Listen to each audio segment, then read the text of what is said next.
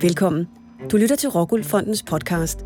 I denne udsendelse sætter vi fokus på konklusionerne fra den konference om integration, som Rockwool Fondens forskningsenhed afholdte i maj 2019. Vi skal møde tre af forskerne fra Rockwool Fondens forskningsenhed. Jeg er journalist Pernille Engård. Vi indleder med forsker Camilla Wittfeldt fra Rockwool Fondens forskningsenhed. Velkommen til. Du har bidraget til to forskningsundersøgelser om ventetiden i asylcentrene. Hvad viser dine studier? Ja, jeg har lavet det ene studie, kigger på sammenhæng mellem ventetid på en asylafgørelse og senere beskæftigelseschancer for øh, flygtninge, der bliver bosat i Danmark. Og det andet studie kigger så igen på, hvordan ventetid hænger sammen med øh, risikoen for at få en psykiatrisk øh, diagnose. Og øh, de viser lidt forskellige ting. Øh, hvad øh, studiet med, mellem, hvor man kigger på sammenhæng mellem beskæftigelse og ventetid, øh, viser, at øh, fordi vi i en lang periode havde det sådan, så asylansøgere ikke måtte arbejde, mens de ventede på deres afgørelse, så meget naturligt så forsinker ventetiden øh, flygtningens indgang på arbejdsmarkedet. Så dem, der venter længere tid, de har sådan en lavere beskæftigelsesfrekvens i mange år, efter de har fået opholdstilladelse, fordi det tager noget tid, inden, eller, eller inden at vi er kommet op på den, det beskæftigelsesniveau, som flygtningen nogle gange opnår. Til gengæld så finder vi ikke nogen anden effekt ud over den her forsinkelseseffekt med beskæftigelse. Så selv altså, om folk har ventet 6 måneder eller 12 måneder i, øh, på en asylafgørelse, betyder ikke rigtig noget, eller hænger i hvert fald ikke sammen med deres senere beskæftigelse. Det studie, hvor vi kigger på sammenhæng mellem ventetid øh, på en asylafgørelse og psykiatriske diagnoser, tyder til gengæld på, at der er en sammenhæng, så risikoen for at blive diagnostiseret med en psykiatrisk lidelse stiger med længere ventetid. Og der er nogen forskel på, hvad ventetiden på asylcenterne bliver brugt til? Jamen, ventetiden på asylcentrene kan jo blive brugt på forskellige ting, øh, og også på forskellige ting i forskellige perioder. Øh, noget af det, man blandt andet gør, det er jo for det første, at man, man kommer ind og bliver modtaget og bliver registreret, og, og der, der kommer ro på. Man taler lige frem om en, en honeymoon-fase, altså hvor man er i sikkerhed, og man kan trække vejret pludselig. Øh, og derefter, så bliver der, er der forskellige tilbud om at lære den danske kultur øh, at kende, og man kan lære dansk sprog, og man kan for børnenes vedkommende findes der forskellige typer fritidsaktiviteter. Øh, men igen, det kommer an på, hvor, hvor i, i asyls, øh, hvad hedder det, perioden man er. Fordi der går noget tid, hvor man bor på, på Sandholmlejr, hvor man bliver registreret og venter på at få den første samtale med øh, Udlændingsstyrelsen. Øh, så igen, det, det er lidt forskelligt. Camilla Wittfeldt, hvordan vil du forklare sammenhæng mellem øh, ventetiden og så beskæftigelsen? Jamen altså, som, som jeg har været inde på, så øh, er der noget, der tyder på, at vi ikke kan se nogen klar sammenhæng. Og det er jo faktisk overraskende, fordi man ville jo tro, at ventetiden, den skadede flygtningene, sådan så de havde fik svære ved at finde beskæftigelse. Og, og en mulig forklaring, det er jo, at, øh, at det, der sker i asylcentrene, sammenlagt måske er en anelse bedre i den første fase, end det, der ville ske, hvis man brugte det samme stykke tid ude i en kommune. Så asylcentrene er måske mere specialiseret til at løfte den allerførste, tidligste modtagelse af flygtninge. Øh, og det kan så opveje, at der samtidig er en negativ effekt ved at sidde og vente. Viser din forskning noget om, ligesom den her tid, altså er der en, en tidsfaktor på, hvor længe det er godt for at, at blive i asylcentrene, i stedet for at komme ud i, i, i kommunerne? Det er ikke noget, vi det sted har undersøgt, men altså, når man laver sådan noget forskning, som jeg gør, så sidder man og roder rigtig længe i data. Og jeg vil sige, der er noget, der er svage tegn på, at der kunne, det kunne godt være, at der var en eller anden grænse, en øvre grænse, hvor så er det i hvert fald ikke godt længere. Mm. Og Camilla Wittfeldt, hvor ligger det nye i, øh, i de studier, du har lavet her? Altså, noget af det nye i begge studier, det er både størrelsen af data, øh, vi har, og at øh, validiteten, altså kvaliteten af de data, vi har, og så ikke mindst, at vi kan følge folk i rigtig lang tid, efter de er blevet bosat. Øh, og så at vi kan tage højde for en masse af de faktorer, som vi øh, ved via de danske registre. At vi for eksempel ved, hvad folk har oprindelsesland. Vi kan meget nøjagtigt iagtage, hvor lang tid de har boet i Danmark. Øh, og så, og så videre. Så det er især kvaliteten af data, øh, og så det, at vi ikke har noget bortfald. Det, vi dækker den fulde population af flygtninge, som bliver bosat i Danmark. Og hvad skal jeg tage med øh, for de her to studier? Altså for det første vil jeg jo tage med, at der er meget, der tyder på, at jo længere tid man venter, jo større er sandsynligheden for, at øh, man bliver psykisk syg. Det er det ene resultat. Og det andet resultat, det er måske, at, at nede i de kortere ventetider, om man øh, venter to måneder til eller fra, hænger måske ikke så meget sammen med øh, ens beskæftigelsesmuligheder senere hen. Regeringen og arbejdsmarkedsparterne gennemførte i marts 2016 en trepartsaftale for integrationsindsatsen. Aftalen blev senere fuldt op af en ændring af integrationsloven, som betyder, at flygtninge skal i arbejde meget hurtigt efter, at de har fået asyl. Job first, som man kalder det. Vi har nu forskningsleder Jakob Nielsen Arndt fra Rockwoolfonden i studiet. Jakob Arndt. I den nuværende integrationsindsats, der har vi en job first fokus.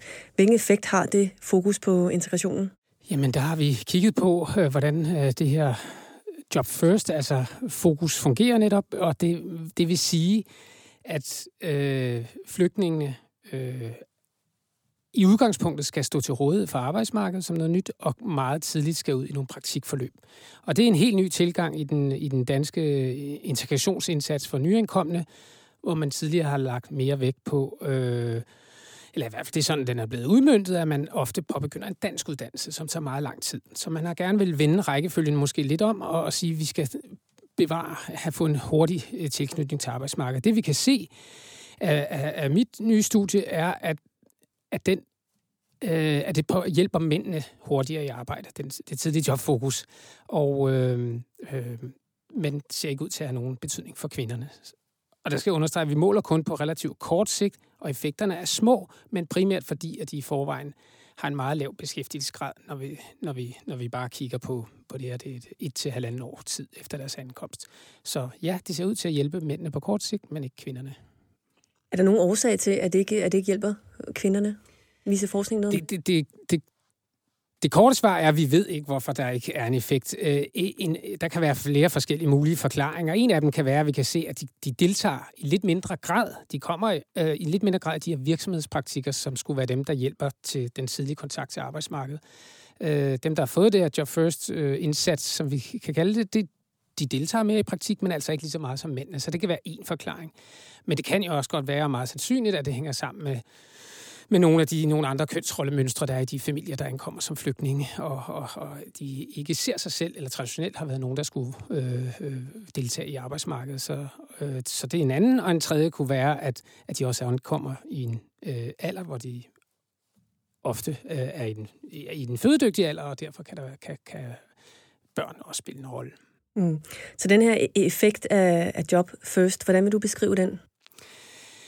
Jamen, øh, den er øh, ikke særlig stor, øh, absolut set, øh, men omvendt så er den relativt set stor. Så det afhænger sådan lidt af øjnene, der ser. Altså Job First fører til, at en mandlig flygtning har arbejdet to uger øh, fuldtidsarbejde efter 15 måneder. Altså sammenlagt over de 5 måneder har han arbejdet to uger mere, end han ellers ville have gjort. Øh, og det er jo umiddelbart ikke særlig meget, men det er altså 50 procent mere end dem, der ikke fik job først.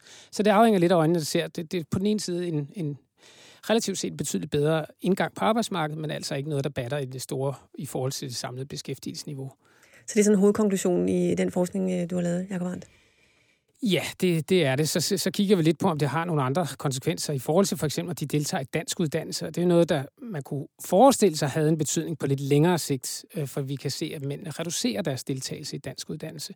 Vi ved ikke, om de bare udskyder det, det kan lovgivningen også mulighed for, men de reducerer altså deres deltagelse, så, så det kan potentielt have nogle, have, have, have nogle negative konsekvenser på, på lang sigt, men det ved, vi, det ved vi ikke, om de har. Vi har nu hørt om forskningen vedrørende ventetiden i asylcenter og Job First-ordningen, og nu taler vi med projektchef Marie-Louise Schulz Nielsen fra Rockwoolfonden. Du fremlagde på konferencen et studie om, hvordan indvandrerne generelt klarer sig på det danske arbejdsmarked. Men inden vi går i dybden, skal vi være helt sikre på, hvad du mener, når vi taler om indvandrere. Ja, altså dem vi har kigget på i vores undersøgelse, det er både flygtninge, men det er også familiesamførte til indvandrere, som så ikke er flygtninge. Det er også EU-borgere og arbejdsmigranter. Så det er meget forskellige grupper, vi øh, har med her. Hvis vi tager øh, den, den første gruppe flygtninge, hvordan øh, klarer de sig så, hvis vi taler løn og beskæftigelse? Ja, man kan sige, at de har jo traditionelt en ret svag arbejdsmarkedstilknytning, hvilket også betyder, at øh, de gennemgående har en ret lav beskæftigelse, øh, og også øh, lønindkomst, som er det, vi kigger på, øh, en ret lav årlig lønindkomst. Og hvem ligger så i, i toppen af de her, den her gruppe på, på fire? Ja, man kan sige, altså naturligt nok, så ligger arbejdsmigranter øh, og EU-borgere som dem, der har de højeste beskæftigelse. Øh, men altså for, kan man sige, for mændenes vedkommende, øh, også ret tæt fuldt efter af familiesamførte øh, til indvandrere, øh, der måske især når man tager deres uddannelsesbaggrund øh, med i betragtningen, faktisk ligger ret højt øh, beskæftigelsesmæssigt. Mm. Hvad sådan er hovedkonklusionen, hvis vi kigger på den her gruppe, når vi kigger på, hvordan de klarer sig på, på arbejdsmarkedet? Jamen det er jo sådan set, at mændene på nær flygtningene øh, sådan set øh, klarer det øh, meget godt, når vi ser her på de her 5-10 års sigt. Øh, udfordringen er især her øh, flygtninge, øh, hvor vi kan se for de mandlige flygtninge, at beskæftigelsen ligefrem falder igen efter en 7-8 år. Og det er ret usædvanligt, øh, fordi det normalt plejer at være sådan, at beskæftigelsesforskellen mellem øh, danskere og grupper af indvandrere, den indsnæver som årene går. Og det er for mændene, at den falder efter 5-7 år. Hvad med kvinderne? Der er det stadig let stigende eller sådan stagnerende, så der sker ikke så meget. Vi ser ikke et fald, som vi ser for mændene. Mm. Har din forskning kigget ind til, hvad, hvad er det, der sker for mændene efter de her 5-7 år? Altså, noget af det, øh, analysen peger på, det er, at vi får øh, ret mange, i hvert fald hvis vi kigger på dem, der har været her længe nok til, at vi kan se på dem i op til 20 år. De indvandrere, der kom fra 97 til 2001.